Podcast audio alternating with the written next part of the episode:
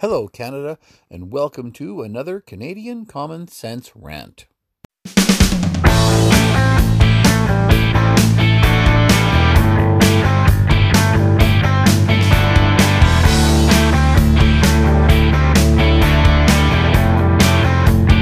is Canadian Common Sense with Lewis and Tony.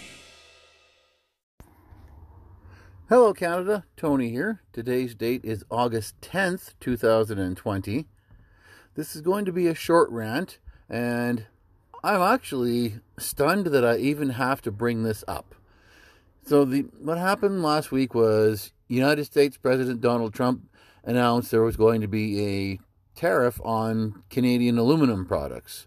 Okay, fine. And Chrystia Freeland, in all her brilliance, decided that Canada would respond with tariffs of its own on products that were manufactured with U.S. aluminum.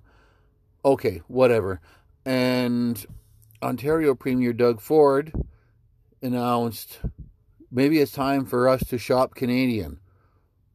To which I replied, shouldn't we have been doing that all along? And especially during these pandemic times, every community in Canada has been and should be saying shop local. You've seen the signs, you've heard commercials in your own community. Shop locally, support local business. And I think we've all realized now more than ever is the time that we need to be supporting our local businesses and our local industries. And I guess I considered this to be a no brainer already that we should be shopping Canadian, sourcing Canadian. Uh, look at the what happened with our personal protective equipment, you know, debacle once the pandemic hit and was officially declared, and we were having a hard time getting PPE from China since we sent 16 tons of it to them before the pandemic was declared.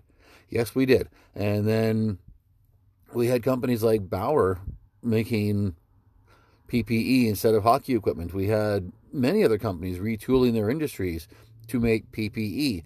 So it's not that difficult to buy Canadian, and it's even less difficult to shop Canadian.